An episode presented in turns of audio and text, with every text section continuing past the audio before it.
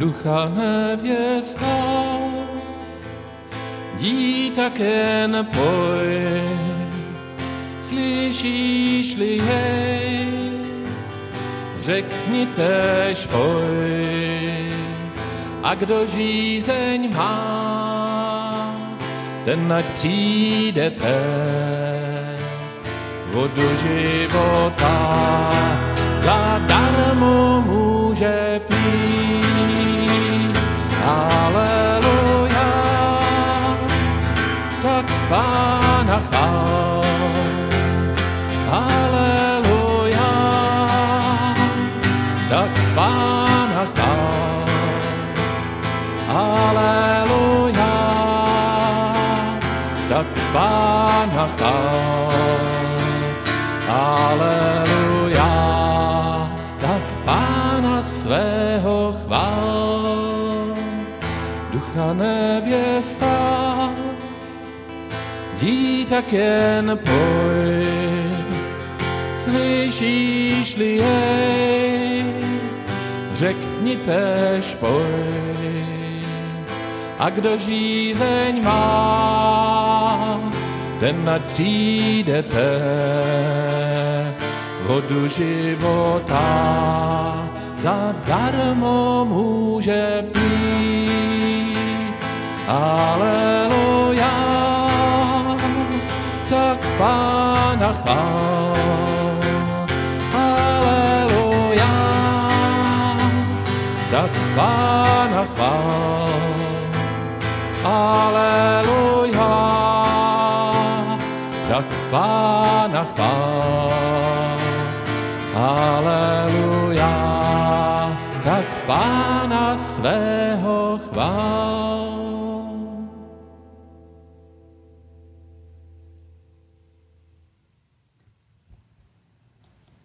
Je poledne, tak se pojďme pomodlit Anděl Páně.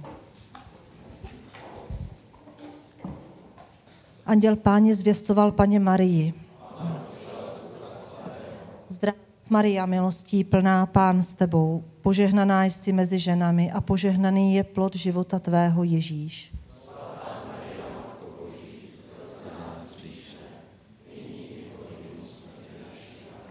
Maria řekla, jsem služebnice páně. Zdráva s Maria, milostí plná Pán s tebou, požehnaná jsi mezi ženami a požehnaný je plod života tvého Ježíš.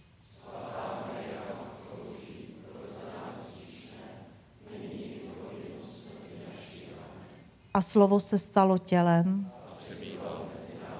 Zdráva s Maria, milostí plná Pán s tebou, požehnaná jsi mezi ženami a požehnaný je plod života tvého Ježíš.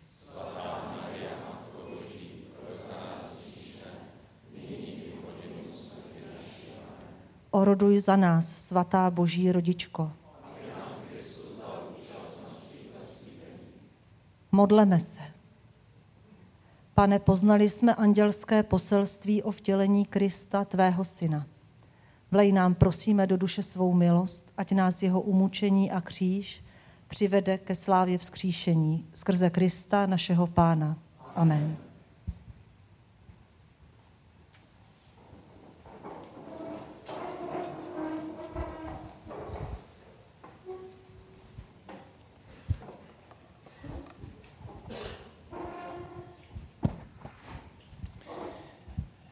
Jak jsem pozval už před přestávkou, pokud by se někdo z těch posunovačů ze skupiny chtěli nám kratičce říct, jak se vám rozlišovalo, tak teď je ta možnost.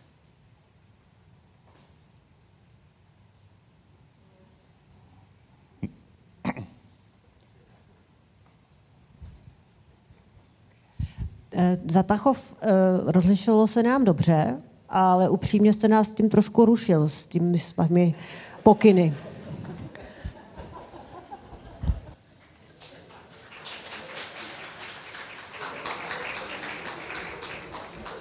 Ano, říkal jsem, nebudeme komentovat, tak nebudu komentovat. Jana vám podá mikrofon, jestli ještě někdo?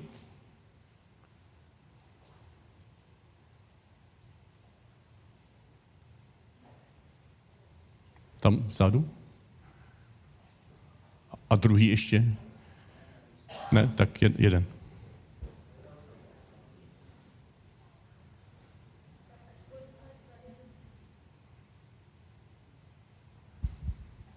všichni dobrovolně ve svém volném čase, jak na začátku bylo konstatováno, tak a myslím si, že všichni jsme se modlili k Duchu Svatému, aby to bylo k něčemu dobrý, když jsme se sem vypravili, tak i přesto se vlastně v té naší skupince projevily takový ty dynamizmy, které jsou vždycky v těch pracovních skupinách. Byly tam takový ty klasické role, jak to známe, takový ten rozjížděč, usměrňováč, dotahovač, chrlič nápadů, zlehčovač. Takže ta skupinka pracovala vlastně jako každá jiná pracovní skupina a byla jsem ráda za to, že aspoň nějaký výsledek společně máme. Díky.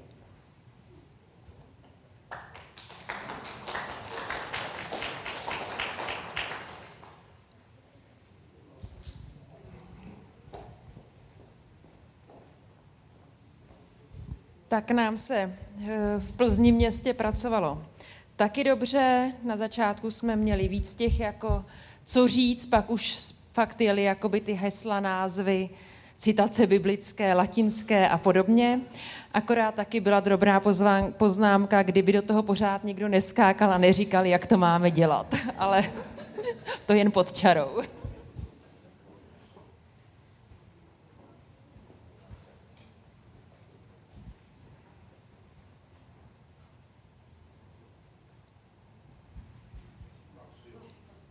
Takže Sokolov. Nám se tam projevilo eh, tak, takový ten problém, který máme, že si nenasloucháme úplně od začátku, takže jsme trošku blbě pochopili tu první otázku a tam jsme to rozdělovali na to ABC a ke každému jsme říkali teda, co, eh, jakými jinými slovy bychom tu otázku a teprve pak nám došlo, že to měl být souhrn teda, nebo syntéza jo, těch tří otázek. Takže v tom druhém a třetím kole už to běželo jako líp. Ale v prvním jsme jinak pojmenovali pouze bod číslo A. Tak to jenom kratičší komentář. Takhle to taky mohlo být. Vlastně slovy to přeříkat. To bylo zcela v pořádku.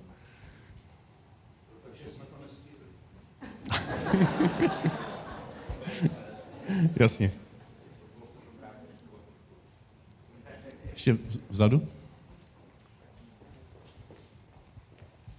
My domažliští jsme zápasili úplně s tím samým, co bylo řečeno teďka u té první otázky, pak už to bylo asi takový jednodušší.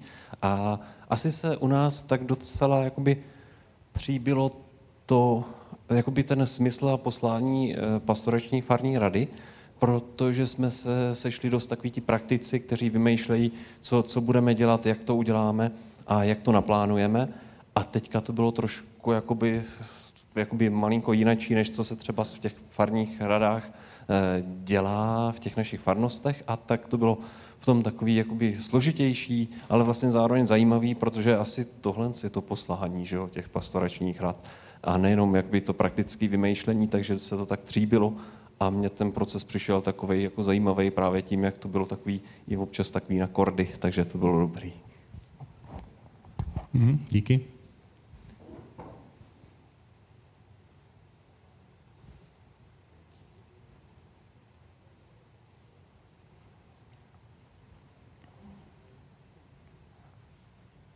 Asi poslední možnost, jestli máte něco na jazyku ještě někdo?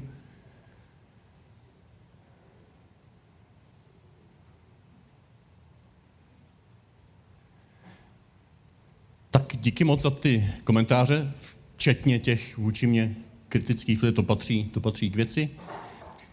Teď poodstoupíme trošku do té praxe, kterou jsme tady prošli. Možná si někdo říkáte, na takovou trivialitu tady strávit hodinu a půl, to, to, to je jako zbytečný, jako proč? Jo, teď to ten by si může vymyslet a e, nepotřebuje k tomu se takhle dlouho radit.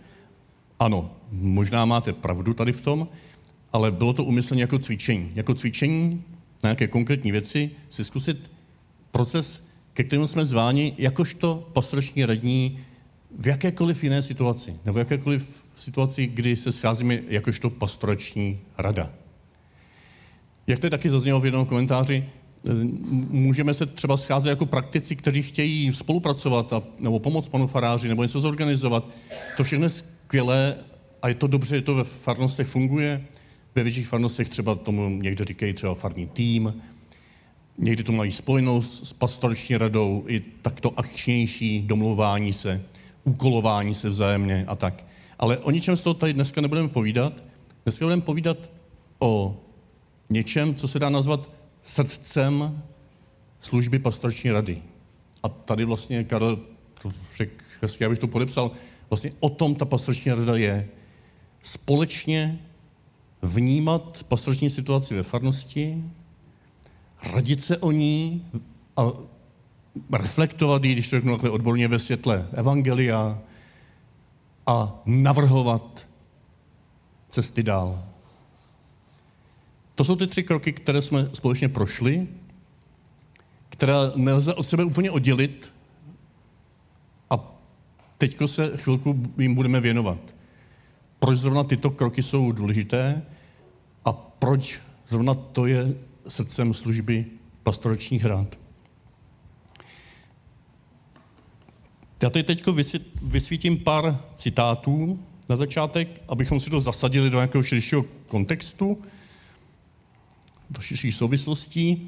Toto jsem už četl od toho kardinála Holericha, tak tam jenom vypíchnu, že on, on mluví o společné praxi rozlišování v souvislosti s duchovní konverzací, s tou metodou, kterou známe ze synody. Zdá se, že v tom nevidí nějaké dvě metody, ale něco, něco společného. Že je dobře to vnášet do rozhodovacích procesů církve. Už tady je naznačeno, že rozlišování nemusí být ještě totéž co rozhodování. K tomu se dostaneme. Je tam potom zvýrazněno slovíčko konsenzus. Učíme se vytvářet konsenzus, který nepolarizuje, ale sjednocuje. A je to výzva právě pro společné rozlišování. On tam potom v dalším tématu které probírali právě teď v poslední dny e, v Římě, tak říká, že právě toto nevyhnutelně prochází budováním struktur a institucí. Vy jako pastorační rada jste struktura, chtě nechtě. Jo, součást nějaké instituce. Zní to divně, tvrdě, ale má to být struktura, která podporuje, pomáhá, doprovází, rozlišuje. Které přetrvávají v čase a nabízejí lidem možnosti účasti a růstu. A každá takováto instituce může nabízet některé příležitosti, jiné ale třeba ne. A je tady otázka, které z nich více odpovídají synodální církvi? Které z těch struktur odpovídají synodální církvi? O tom se baví v tom Římě. Příští rok z toho bude asi nějaký závěr. Ale už teď nás vyzývá kardinál Hollerich, Uvažujeme konkrétně, začněme u institucí, které již existují, jako jsou třeba pastorační rady. A ověřme si míru jejich skutečné synodality. Či jestli to je opravdu prostředí, kde všichni mohou mít účast na společné cestě církve. A teď už praktičtější. Když se podíváte do těch směrnic pro službu pastoračních hrad, možná jste si je četli teprve teď před příjezdem, možná je znáte už z dřívějška, ale i kdybyste se k ní nedostali. Nic se neděje, já z toho ocituju ten první bod, prvního odstavce, kde je vyjádřeno hlavní a vlastně jediné poslání pastorační rady. Co to naše směrnice z roku 2020. Pastorační rada farnosti je poradním orgánem faráře, který má napomáhat rozvoji pastorační péče ve farnosti tím, že vytváří prostor pro pastorační konzultace. To je zase jiný název pro to pastorační rozlišování. Proto je v závodce také společné pastorační rozlišování. Rada, pastorační rada vytváří prostor pro společné pastorační rozlišování. To je srdce služby pastorační rady. Všechno ostatní, co se k tomu může nabalit, tak není tak úplně vlastním poslání pastorační rady, ale když už se sejdete, tak třeba mimo to vlastní rozlišování si třeba rozdělíte nějaké úkoly, nebo si je rozdělíte někdy jindy, na tom už nesejde. Ale je dobře vědět, že jsou chvíle, kdy se věnujete vlastnímu poslání pastorační rady, které spočívá v pastoračním rozlišování. A teď tady je vyjádřeno v témže odstavci, o co vlastně jde. Je to z církevního práva, kanon 511, o diecezních pastoračních radách a tam analogicky k tomu je v těch směrnicích toto. Toto rozličování spočívá v tom, že pastorační rada pod vedením faráře a v jednotě s biskupem, to jsou dva vztahy, které je dobře mít vždycky na paměti, jinak ta rada nemůže fungovat. Pod vedením faráře a v jednotě s biskupem. Ten biskup vysílá faráře jako svého spolupracovníka do té farnosti. Či pastorační rada nemůže fungovat otržena od dieceze ani od faráře. A naopak, dieceza zase e, má zájem na to, biskup má zájem na to, aby byl v kontaktu s, s vámi, ať už přes faráře, nebo, nebo takto napřímo jako dneska. A teď přijde to vlastní, čemu se chci dostat. Podvedení faráře v jednotě s biskupem a teď co dělá? Za prvé, zkoumá vše, co se stahuje k pastoračnímu působení ve farnosti. Za druhé, uvažuje o tom ve světle Evangelia a pastoračních priorit dieceze. A za třetí, navrhuje z toho plynoucí praktické kroky. A jsme zase u těch tří, tří bodů. Já radši říkám tří momentů než kroků. No, oni se mohou prolínat. Ale dobře, že jsme povoláni k tomu, abychom zkoumali, uvažovali ve světle Evangelia a navrhovali konkrétní řešení nebo konkrétní cesty, konkrétní kroky. Ono toto nespadlo z nebe, do těch směrnic to bylo inspirované právě kanonem 512 o diecezních pastoračních radách. To je novletem světem, pro ty, co si to chtějí zasadit trošku dokumentárně nebo církevnicky, tak tam čteme, že pastorační radě, diecezní pastorační radě přísluší zkoumat pod vedením biskupa vše, co se vztahuje k pastorační činnosti v diecezi, toto také projednávat a předkládat o tom praktické návrhy. Jo, vnímáte, že to je vlastně to tež, co předtím, tam bylo předtím ještě zdůrazněno, že to projednávání, to uvažování ve světle Evangelia. To také nespadlo z nebe, ale už na koncilu, v 65. v dokumentu Christus Dominus, se píše o diecezních pastoračních řadách, že budou zkoumat vše, co souvisí s pastoračním působením, radit se o tom a vyvozovat praktické závěry. To je koncilní myšlenka už. To není až 83. církevní právo nebo 2020 naše směrnice. A to také nespadlo z nebe. Gaudium et Spes, to je mnohem důležitější konstituce, širší o úkolu církve v dnešním světě. I tam ve čtvrtém článku čteme, aby církev splnila tento úkol, musí neustále zkoumat znamení doby, vykládat je ve světle Evangelia, aby mohla způsobem každé generaci přiměřeným odpovídat na věčné otázky, které si lidé kladou. To je zase totéž na, na širší rovině, hlubší rovině. Zkoumat, vykládat a odpovídat. Konkrétní situace, nějaká reflexe, výklad, porozumění a praktické odpovědi. A poslední to také nespadlo z nebe.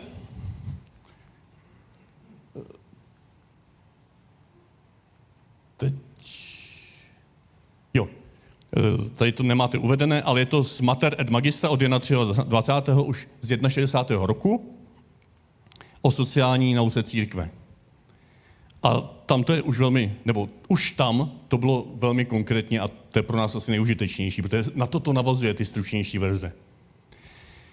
Jan 23. tam říká, existují tři fáze, které by měly být běžně sledovány při přivádění principů sociální nauky do praxe. Později to bylo právě aplikováno i na pastoreční nauku, na pastoreční uvažování církve, nejenom sociální nauce církve. Za prvé, proskoumávání konkrétní situace.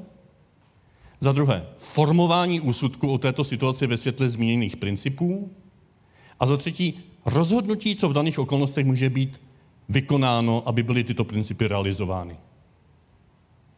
A tady se doslova přiznává jen 23.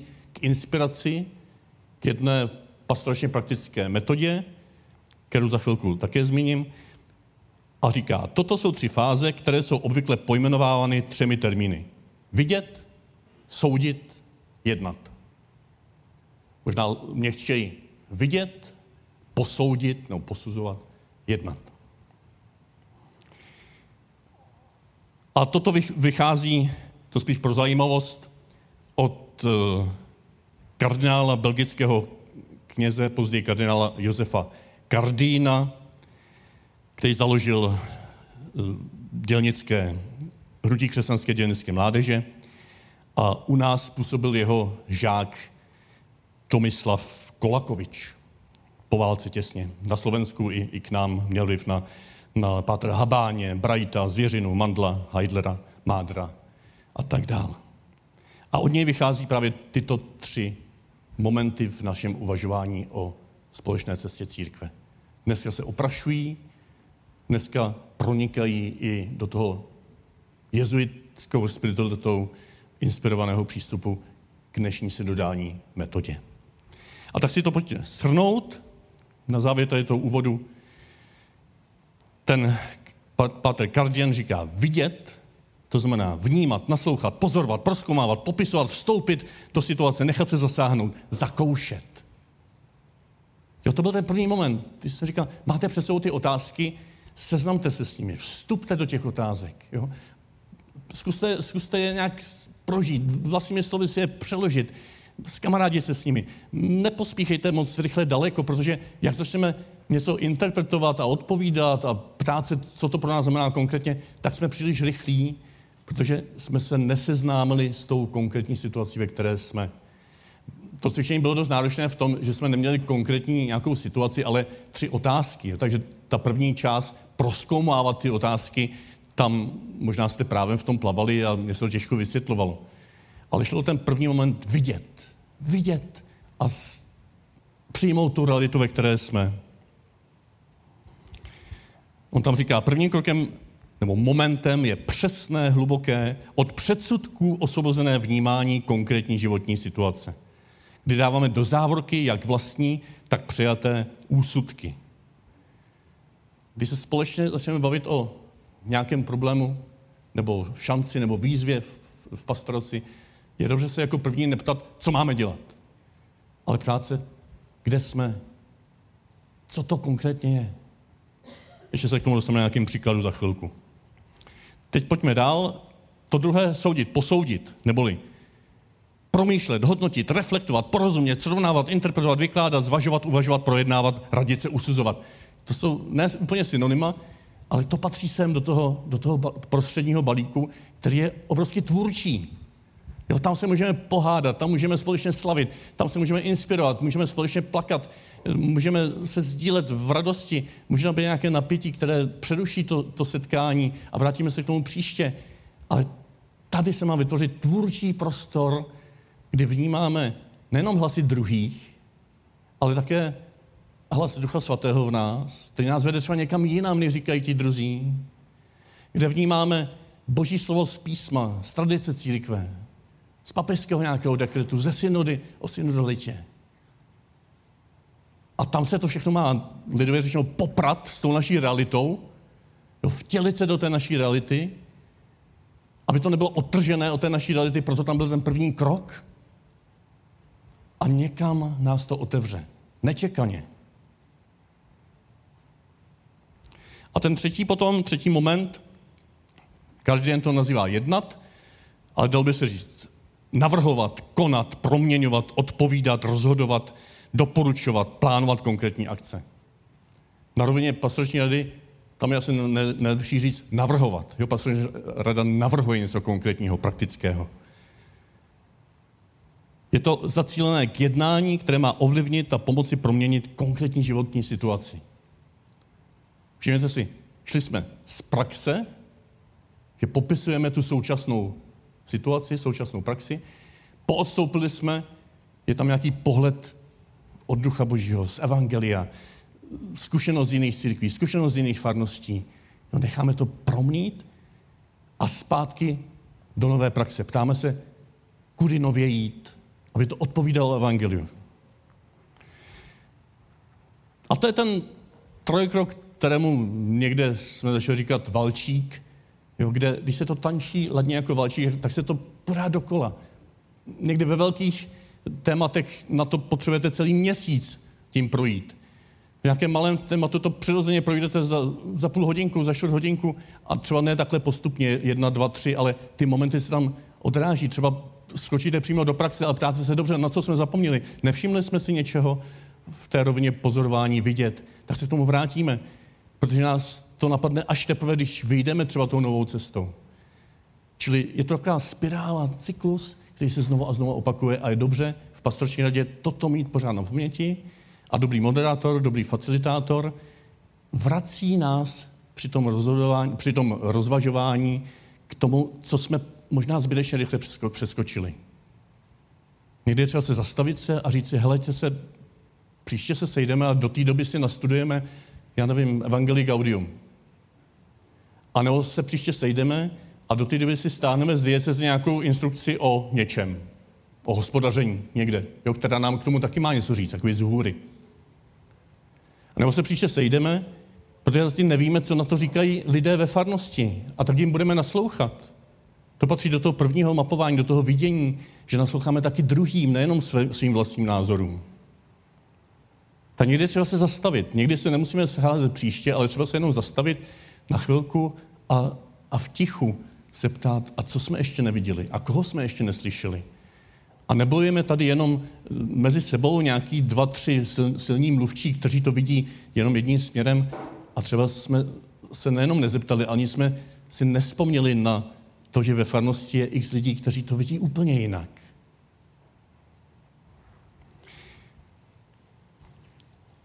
A pro ty, a to už poslední z takové té větší teorie, pro ty, kteří to chtějí mít zasazen opravdu nějak hutně teologicky, tak se jenom tady podívejte na Bernarda Lonergána, jezuitského eh, kanadského filozofa, teologa, který se považuje za jakéhosi Karla Ránera anglosaského světa, nebo je považován.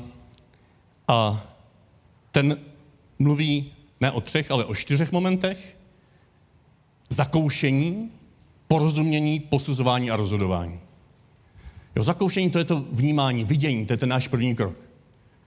V tom druhém spojíme porozumění a posuzování, tomu hlouběji rozumíme, nějak to interpretujeme a pak posoudíme, co je dobře, co je špatně, co je lepší, co je horší, co je menší zlo, co je větší zlo. K tomu už potřebujeme tak nějaký pohled evangelia a zkušených lidí. A ta čtyřka, to je ta naše trojka rozhodování, doporučování. Jo, je to celé jeho dílo na tom postavené. On to má jako čtyři momenty všeho lidského přemýšlení. A zase ne jako kroky, ale jako vrstvy. A když jednu z těch vrstev zásadně přeskočíme, tak se, tak se zapleteme a e, je to buď rychlá zkratka nějaká, kde je sice rychlé rozhodnutí, ale potom zjistíme, že jsme se rozhodli blbě, protože jsme něco neviděli. A nebo, a k tomu já mám tendenci, pořád jenom zkoumáme, zkoumáme a zakoušíme, ale nepokročíme k tomu posouzení a rozhodnutí a to být stejně blbě, protože se utopíme jenom v nějakých analýzách. Tento celek nás dobře pojatý vede, vede včas dopředu. A tak zkusme toto uzavřít, nebo spíš udělat jakousi syntézu do něčeho uchopitelného pro nás, pro naší vlastní praxi.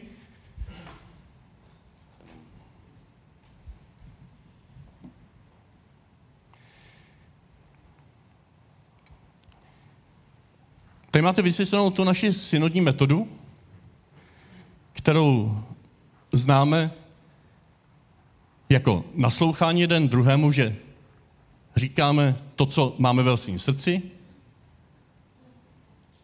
a nasloucháme druhým, co oni mají ve vlastním srdci, to je ta dvojka, pojmenováme, co je živé a potom odpovídáme na společné hledání nějakým konkrétním návrhem. Tyto tři kroky se naší synodní metody obohacené tím, co jsem říkal, především v tom druhém momentu, obohacené o naslouchání nejenom sobě navzájem, ale božímu slovu, nějakému dokumentu, nějakému předpisu, celosvětové synodě, papeži, tak jsou pastoračním rozlišováním. Ale samozřejmě na nás a na pastoračních radách, konkrétně na předsed, předsedech pastoračních rad, aby v pravý čas tomu jsme dali velký prostor, protože to je něco hodně důležitého, anebo abychom ten návrh udělali třeba během čtvrt hodinky, půl hodinky, protože to je celkem jasné, ale aby jsme se vždycky zeptali, viděli jsme dostatečně, naslouchali jsme i druhým a Ježíši dostatečně, třeba jenom tím, že se zeptáme, a co by dělal Ježíš v této chvíli? A za třetí, je ten náš návrh dostatečně konkrétní, praktický, uchopitelný?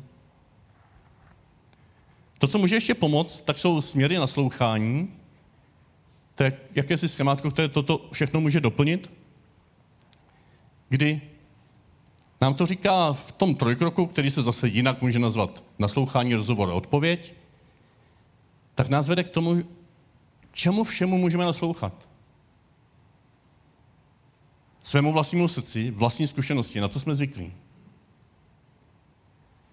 Ale také náboženské tradici ve, ve smyslu písmo, tradice, boží slovo interpretované dnešním učitelským úřadem, ale také za třetí okolní kultuře. Jak to dnešní svět vidí, jak to dnešní věda vidí, co nám k tomu říká sociologie, když to jsou nějaké opravdu náročné věci a při synodě chceme pozvat i sociologii, tak musíme naslouchat i tomuto rozměru. To může přesahovat schopnosti pastorační rady, ale teď už máme nakročeno celé diecezní synodě. Ale vědět, že nenasloucháme jenom sobě, nebo jenom písmu, nebo jenom kultuře. Když jenom sobě, tak jsme subjektivisti, kteří jsou vláčeni sem, tam a naše ego je Bohem. Když jenom písmu, tak jsme tradicionalisti nebo fundamentalisti a mlátíme se vršičkama po hlavě a stejně se taky s někým nedomluvíme. A když jenom okolní kultuře, tak jsme možná extrémní liberálové, kteří říkají, jako ten dnešní svět nám to všechno řekne, my nepotřebujeme písmo a tradici a, a už vůbec nějakou osobní zkušenost, nebo možná tu vezmeme na milost ještě. Všechno dohromady.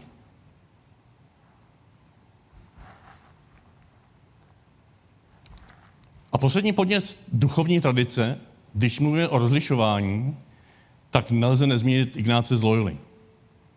A ten nám to ukotví spirituálně. Teď se to možná to zdálo moc technicizoidní, ale Ignác z Loyoli, mimochodem, když byste někdo chtěl jeho podněty studovat ve velmi přívětivém hávu, tam moc doporučuji, rozhoduju se jako jezuita, krátký průvodce ignaciánským rozlišováním, od Samuela Prývary a Pavla Bandoucha. Vyšlo to nedávno v loni, myslím, v Alfabook. A pokračování, nepřijeme pokračování téhož, jezuitský návod na rozlišování, krátký průvodce ignaciánským rozlišováním. Zase od Samuela Prývary. Moc doporučuju. A když to vytáhnu, to pro mě aspoň nejdůležitější, tak to jsou právě tyto tři body. Ignáce ve svých existicích zabývá tím, komu patřím a kam jdu, východisko a základ, to je duchovní cvičení 23, ještě za chvilku to ocituju. Potom, pod jakým vlivem právě teď stojím, to jsou pravidla duchovní rozlišování. Eh, útěcha, neútěcha, jakým způsobem rozlišovat mezi listmi zlého ducha. Na to teď nemáme čas, ani to není úplně součást pastoračního rozlišování, ale jak za chvilku uvidíme, je třeba to zohlednit částečně aspoň. A potom za třetí, co mám konkrétně dělat, tam má od 169 čísla existující eh, pravidla pro správnou volbu. Jo, velmi praktická pravidla pro správnou volbu. Jenom jako ochutnávka, právě ta 23. východiského základ. Kdyby toto nezaznělo v nějaké podobě, tak i pastorační rozlišování bude jenom pod nějakou metodou, nebo se i tam rozhádáme. Protože, nás říká, je nutné abychom se vůči všem stvořeným věcem stali indiferentními. To je takové slovíčko, které se dost někdy blbě chápe. Není to takové jako mouchy, sněste si mě, že, že mi to je jedno. Je to hluboká vnitřní svoboda. Neulpívajícími. Neulpíváme na nich. Ve všem, co je dovoleno svobodě našeho rozhodnutí a není zakázáno. Čili bychom se stali vnitřně svobodnými, a tak, co se nás týká, nemáme chtít více zdraví než potupu, dlouhý život než krátký a stejně tak ve všech ostatních věcech, že si přejeme a volíme jedině to, co nám více napomáhá k cíli, pro který jsme stvořeni. A to si vzpomenete, to biskup Tomáš na začátku svého působení tady jako jádro pastorační vize dal toto nakolik natolik. Nakolik to napomáhá cíli, že setkání s Ježíšem, setkání s hospodinem, setkání s Bohem. Natolik to máme dělat. Abychom to mohli rozlišit, je třeba být aspoň základně svobodnými a nelpět na svých vlastních představách, modelech, návrzích, eh, někdy ani spiritualitách ve smyslu těch vnějších projevů, teologických předpokladech ve smyslu nějakých konkrétních specifických postupů. A právě proto setkání v pastorační radě u různých lidí pomáhá se odpoutat od toho mého lpění na něčem, naslouchat druhým a vstupovat do hlubší svobody. Modlitba při pastoračním rozlišování proto není jenom nějaká modlitba na, na začátek a na závěr, ale trvalé ponořování se do této vnitřní svobody. Já můžu naslouchat druhým poctivě jenom tehdy, když nebudu lpět na svém jediném řešení. Vnitřní svoboda.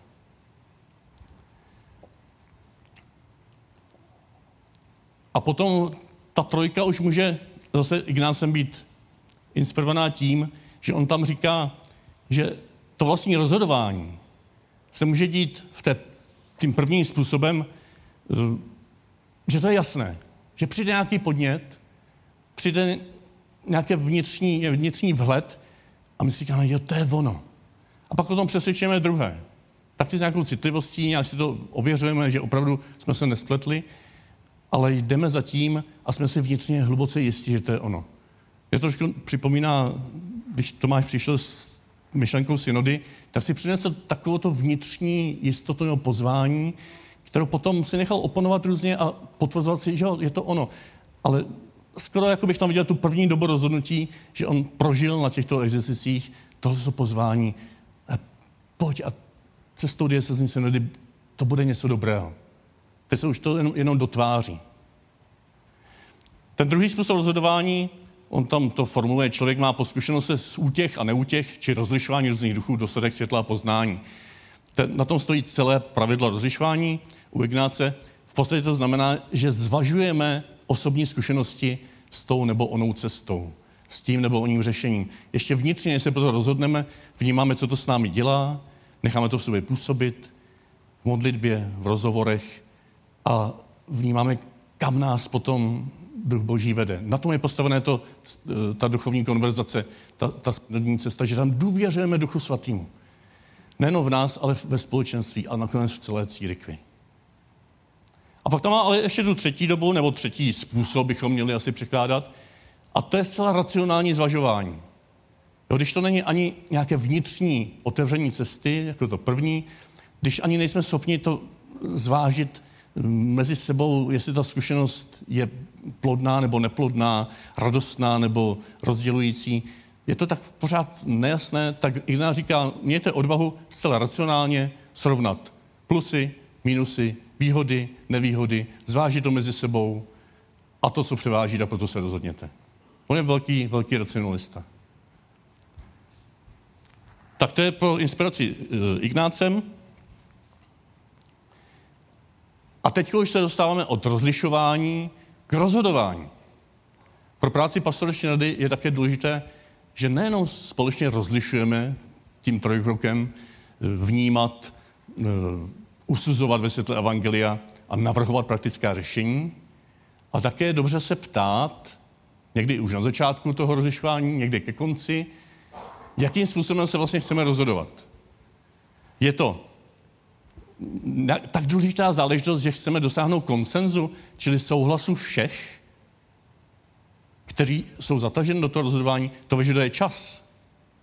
A ten, kdo za to zodpovídá, ta autorita, je uvnitř toho konsenzu a naslouchá, přetváří v své vlastní rozhodnutí, tím, co říká, zase utváří rozhodování nebo vhled těch ostatních a dáme tomu tolik času, až všichni souhlasí s nějakým jedním řešením nebo jedním krokem. To, že všichni souhlasí, nemusí být, že všichni to měli jako prioritu, jako svou vlastní první volbu, ale že všichni s tím jsou ochotní žít. Že všichni s tím jsou ochotní jít dál společnou cestou. To je konsenzus. Ve velmi důležitých věcech je dobře se o to snažit, ale chce to čas. Když ten čas není tolik, kolik bychom potřebovali, nebo na to nejsme zralí, taky vyžaduje velikou vnitřní svobodu právě ten konsenzus. Jak to budou neustále hádky a stejně to bude jenom nějaký pseudokonsenzus, protože už se unavíme a řekneme, jo, tak to teda odsouhlasíme. Jo. A v, té, v téhle chvíli ale možná právě se máte zpamatovat a říct, ne, já s tím mám opravdu problém, já tady s tím nesouhlasím. A třeba po další dvě hodin, dvou hodinách modlení a jednání, nebo týdnu, nebo měsíci, se ten váš pohled osvědčí jako ten jediný správný. A kdybyste se tím unavili a vzdali to, tak možná budete riskovat, že váš prorocký hlas nebude slyšen. Ale někdy to jsou věci, které je třeba rozhodnout, a taky v církvi funguje princip většiny, majorita. Na synodě teď v Římě, ať už dvoutřetinová nebo většinová, 50%. I tak se může pastorační rada rozhodovat. Jestliže se má pastorační rada k něčemu vyjádřit, tak nemusí vždycky dosáhnout konsenzu. A farář může nechat hlasovat.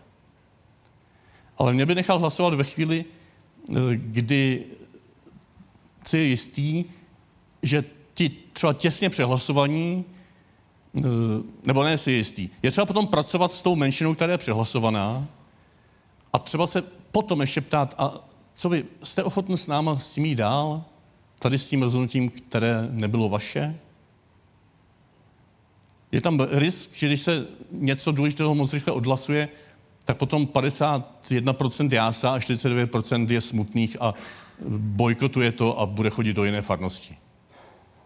Tady hlasování není všelek, ale je použitelné někdy. A zvlášť v těch důležitých věcech na synodě se zdá, že ty závěrečné dokumenty budou přijímány dvoutřetinovou většinou.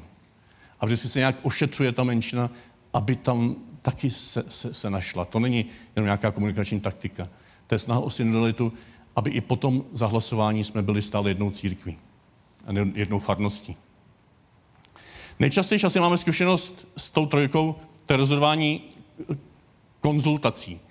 Že autorita, farář, biskup, papež svolá své poradce, pastorační radu farnosti, diecezní pastorační radu, kardinály, vyslechne třeba celkem rychle jejich názory a rozhodne. Obohacen těmi názory. To je taky zcela legitimní. Ale dobře vědět možná předem, že to takto bude. Jo, aby když se sejdou ti ostatní, tak do toho nevkládali naděje nebo očekávání, že se, že se dosáhnou konsenzu. A on si vás zatím jenom vyslechne a stejně si to rozhodne po svém. On si to rozhodne po svém, protože buď není čas dosahovat nějakého, nějaké větší schody, anebo ani nemůže ta autorita se s vámi sdílet úplně o všem, co zase ví z jiných situací, z jiných stran, velmi osobní věci, velmi náročné věci a nemůže se všechno bohužel dneska diskutovat veřejně. Ne dneska, obecně. Nemůže se o všem mluvit se všemi. Proto je na místě, že, že předem vím o tom, že to je konzultace, vyslechnu si, rozhodnu. Třeba jako farář. A nebo to může být čtvrtá možnost, že to je tak specifická záležitost, že se shodneme, že důvěříme nějakému odborníkovi. Když přece on to studoval, on na to má certifikát, tak co on doporučí, to, to přijmeme.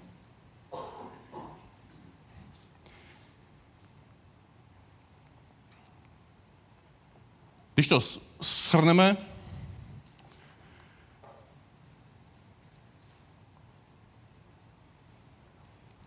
tak v tomto, co tam vidíte vysvícené, jsem se pokusil přinést jakési plody našeho teďko dosavadního přemýšlení.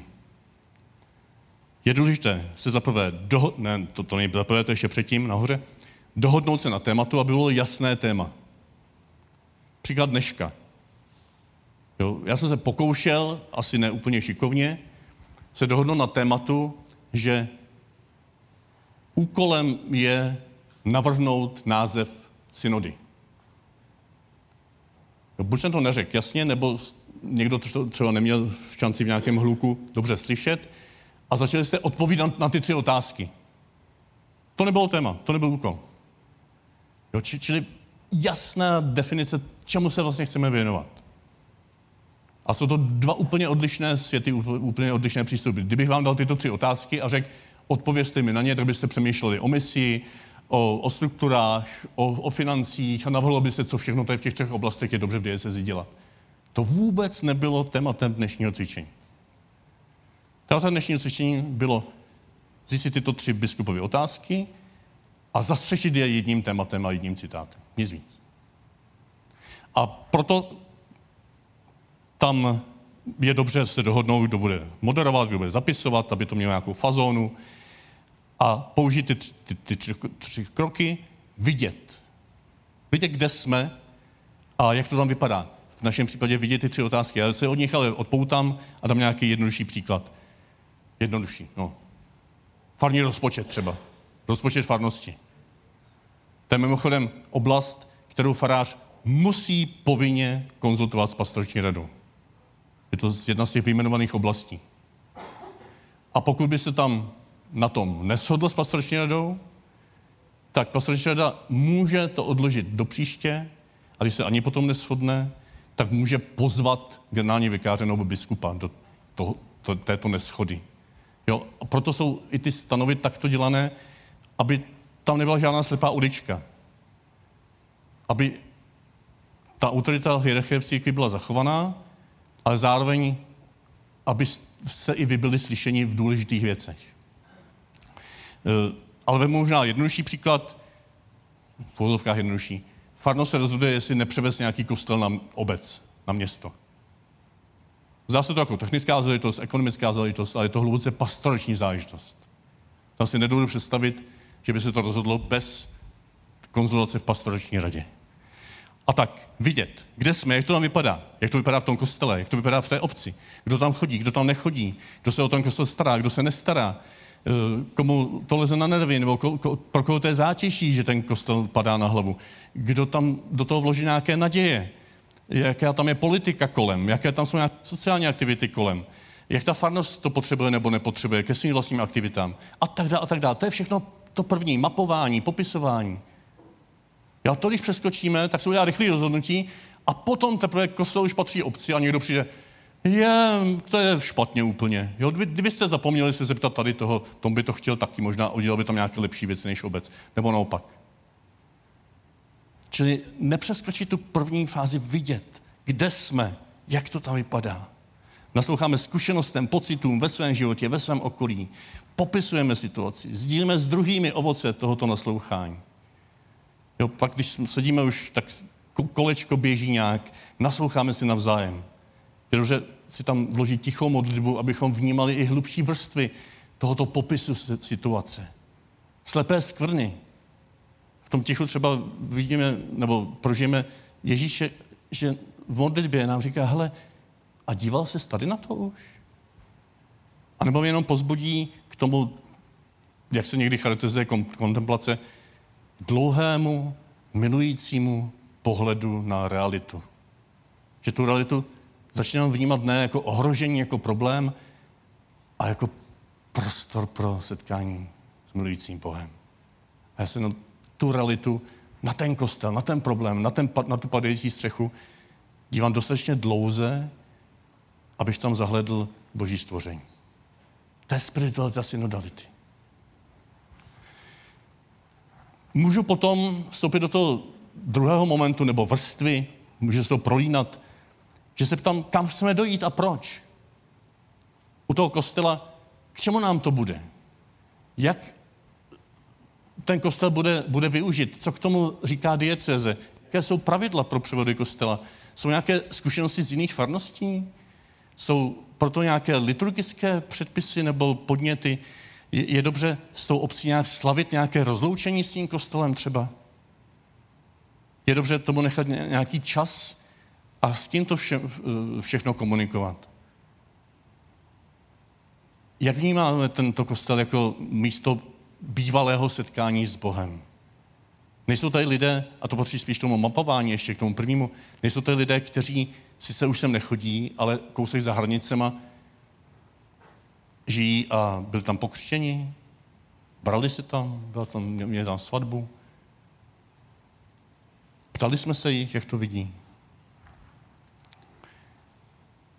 A když skrze tohle hlubší porozumění situaci, když se jí ptáme, jak církev obecně, nebo dieceze obecně doporučuje zacházet s kostelem, my se nějak najdeme v tom, tak se za třetí ptáme, co konkrétně udělat. Kdy to udělat. Kudy se vydáme. Za prvé, za druhé, za třetí. A pak je dobře, tam je ten dodatek ještě, slavení boží přítomnosti na nové cestě. Když se rozhodneme, zvlášť v důležité záležitosti, tak je dobře to oslavit, že jsme se vydali novou cestou. Společně se sejít k Eucharistii, slavit mši svatou za tu novou cestu, ale taky s vděčností, že jsme se na ní vydali. A zároveň vnímat, co ta nová cesta dělá s námi.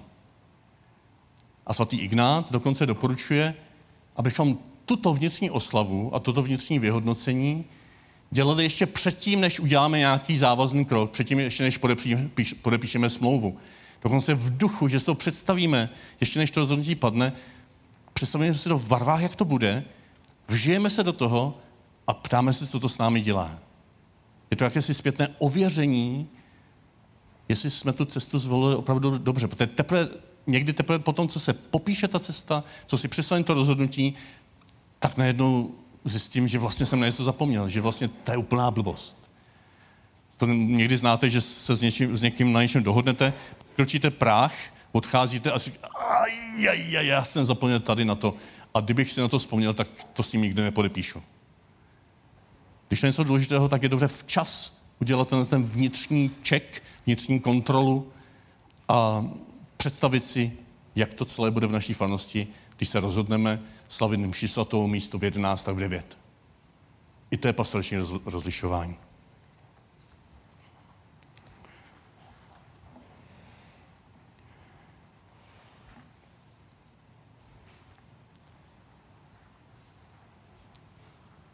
Teď bych rád uh, se zeptal vás, abyste buď nějak reagovali, nebo se něco zeptali, nebo si to nějak zasadili do nějak jako vaší vlastní praktické situace, což nám pomůže potom odpoledne, až se sejdeme, se ptát už, nebo mluvit už o velmi praktických věcech, především vůči synodě, ale může to být částečně i vůči vašim pastoračním radám.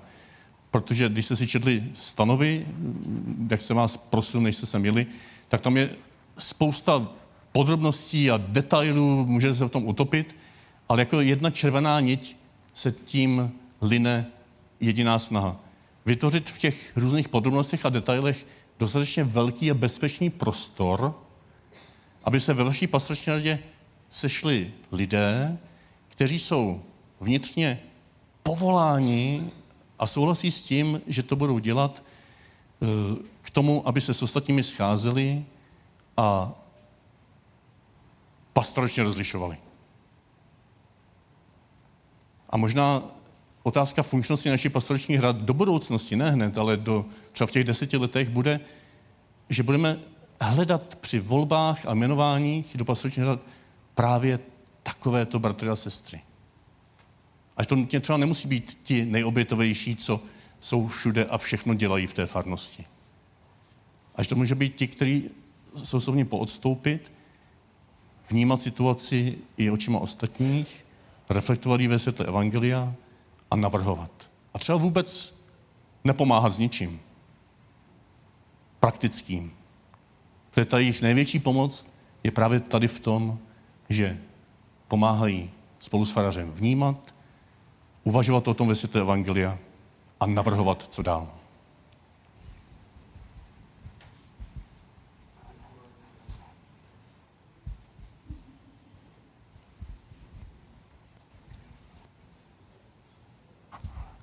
Já jenom možná takové doplnění nebo zarámování do kontextu.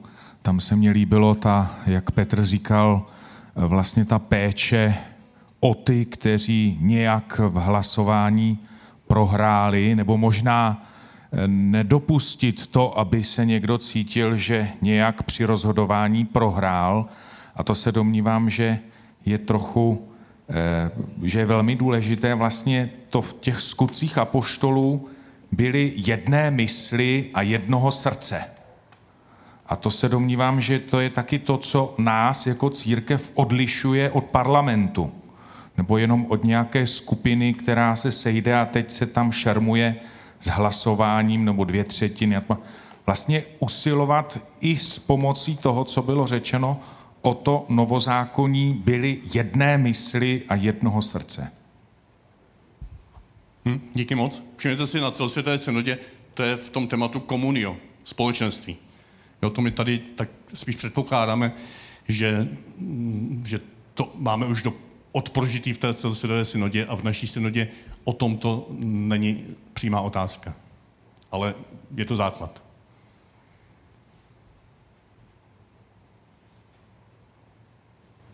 Petra má mikrofon, Jana. Petr tady eh,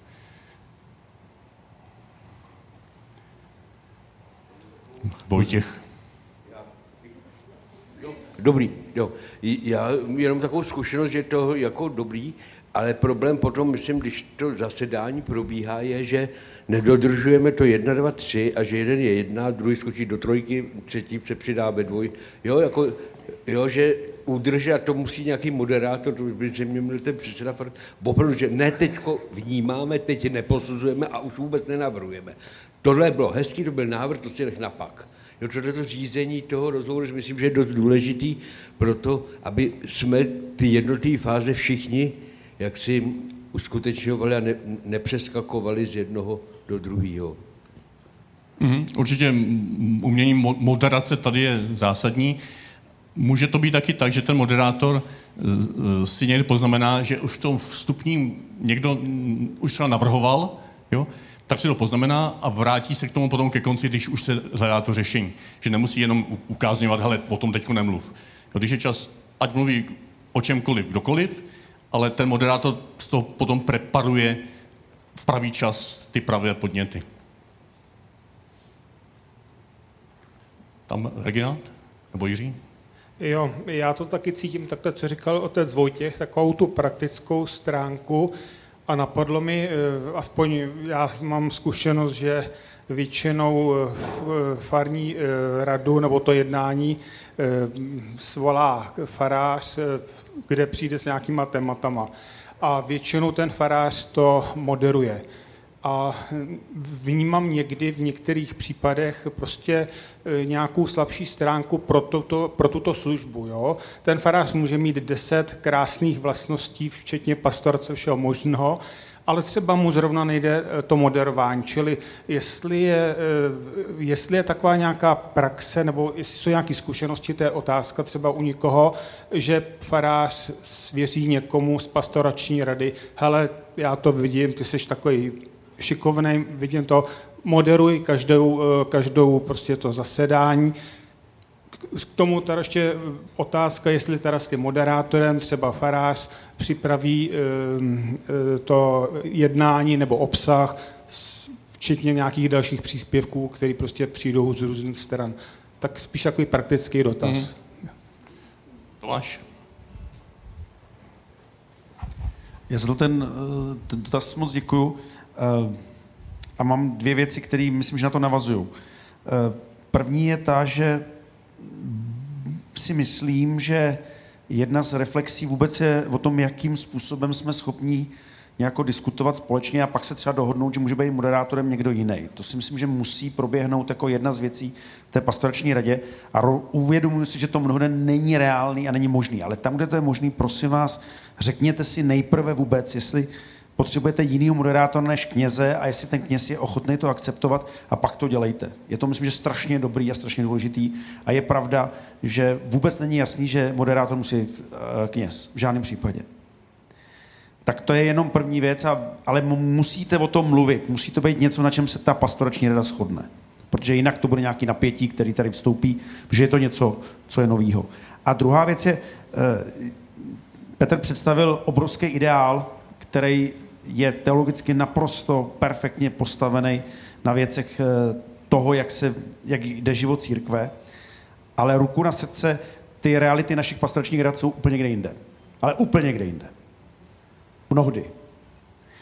A eh, z tohle důvodu já si myslím, že to, co je potřeba, je se pokusit říci, že nás tahle ta velký nárok nezničí natolik, že to neskusíme vůbec. A proto já bych prosil jenom zkuste uvažovat tam, kde vidíte, že to je úplně jinak.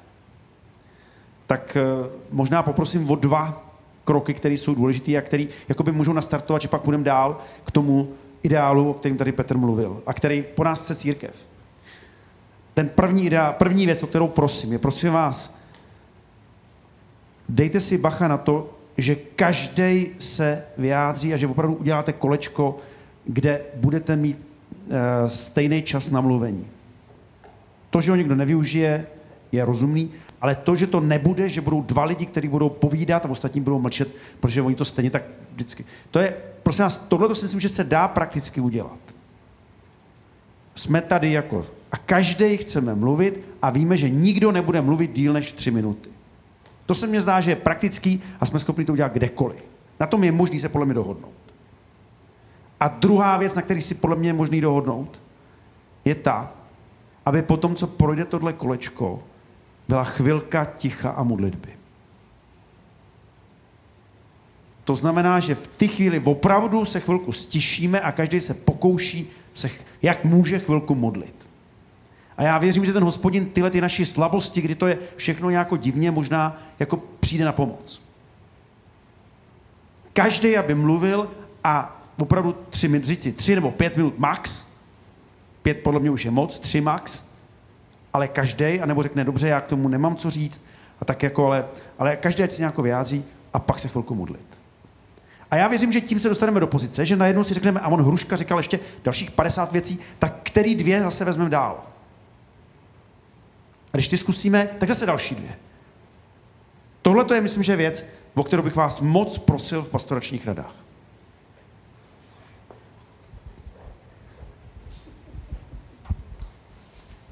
Regina? Já mám jenom technickou poznámku. Rozpočet, který tady byl rozvíjen v bodu 1, je záležitostí ekonomické, nikoli pastorační rady.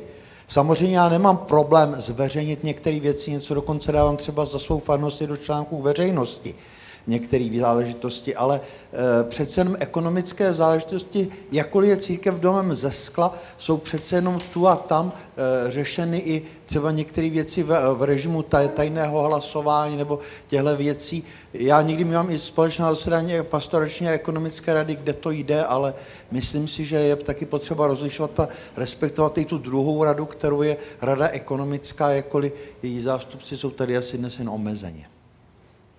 Hmm. Díky. Spolupráce ekonomické pastorační by bylo samostatné téma. Já jenom přečtu jeden citát se směrnic pro pastorační rady, kde mezi povinnými pastoračními konzultacemi je změna zpráva majetku farnosti a pod tím konzultace dlouhodobé vize hospodaření farnosti, konzultace ročního rozpočtu hospodaření farnosti a seznámení se se zhodnocením ročního vyučtování hospodaření farnosti. Rozpočet je, rozpočet je výsostně pastorační e, nástroj.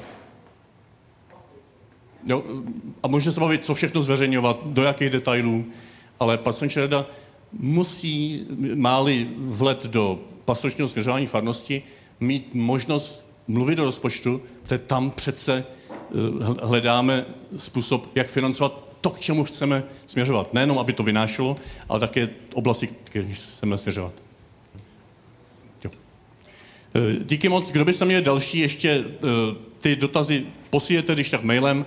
Na zača- v diskuzi potom odpoledne, eh, když to bude už víc směřováno k synodě, tak bude ještě možnost pokračovat v téhle interakci. Pojďme se stišit a poprosím, poprosím, aby po té písni se náš tým připojil ve společné, ve společné modlitbě. Domluven.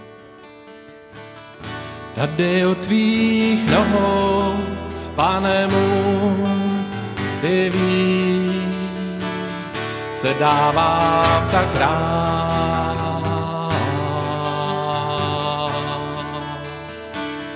Tady u tvých nohou, pane můj, ty víš, rád ti naslouchám.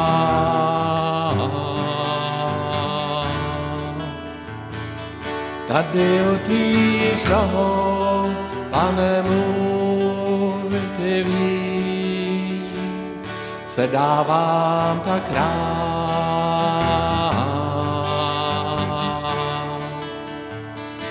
Tady u tvých nohou, pane můj, ty víš, rád ti naslouchám.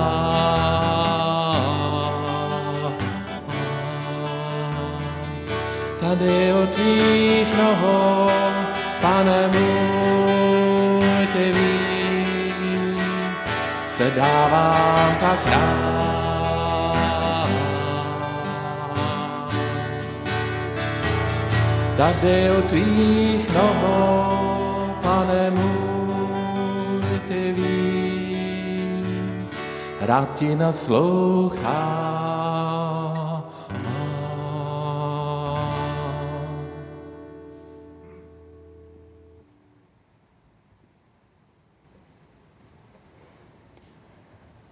Pane Ježíši Kriste, Synu živého Boha, klaníme se ti a vyznáváme, že jenom ty jsi náš pán. Děkujeme ti za to, že jsi nás pozval do své služby. Děkujeme ti i za to, že jsi nás vybavil nejrůznějšími schopnostmi a děkujeme i za to, že nejsme stejní, jeden jako druhý. Děkuji ti i za všechna omezení a limity, které nás udržují v pokoře a v respektu vůči bratřím a sestrám a především vůči tobě. Děkuji ti za to, že můžeme společně hledat cesty. Děkujeme ti za to, že žijeme ve svobodě a že jsme zváni ke svobodě. A konečně ti děkuji, pane, za to, že ve tvých očích se každá snaha počítá a že nic není zanedbatelné. Děkuji ti za tvůj milující pohled a děkuji ti za to, že nám to působí radost v srdci. Amen.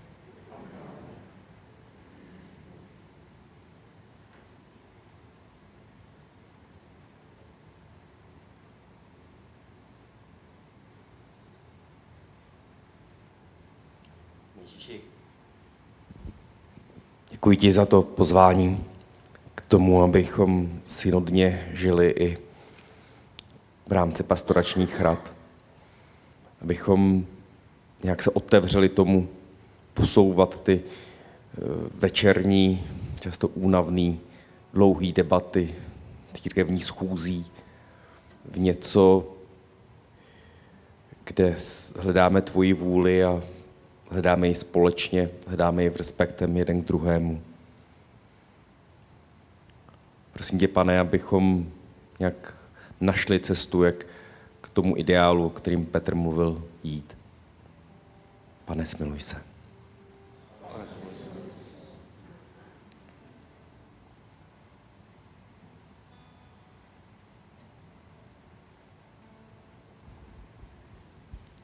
Sláva Otci i Synu i Duchu Svatému. Jako byla na počátku, i nyní, i vždycky, a na věky věků. Amen. Dobrou chuť.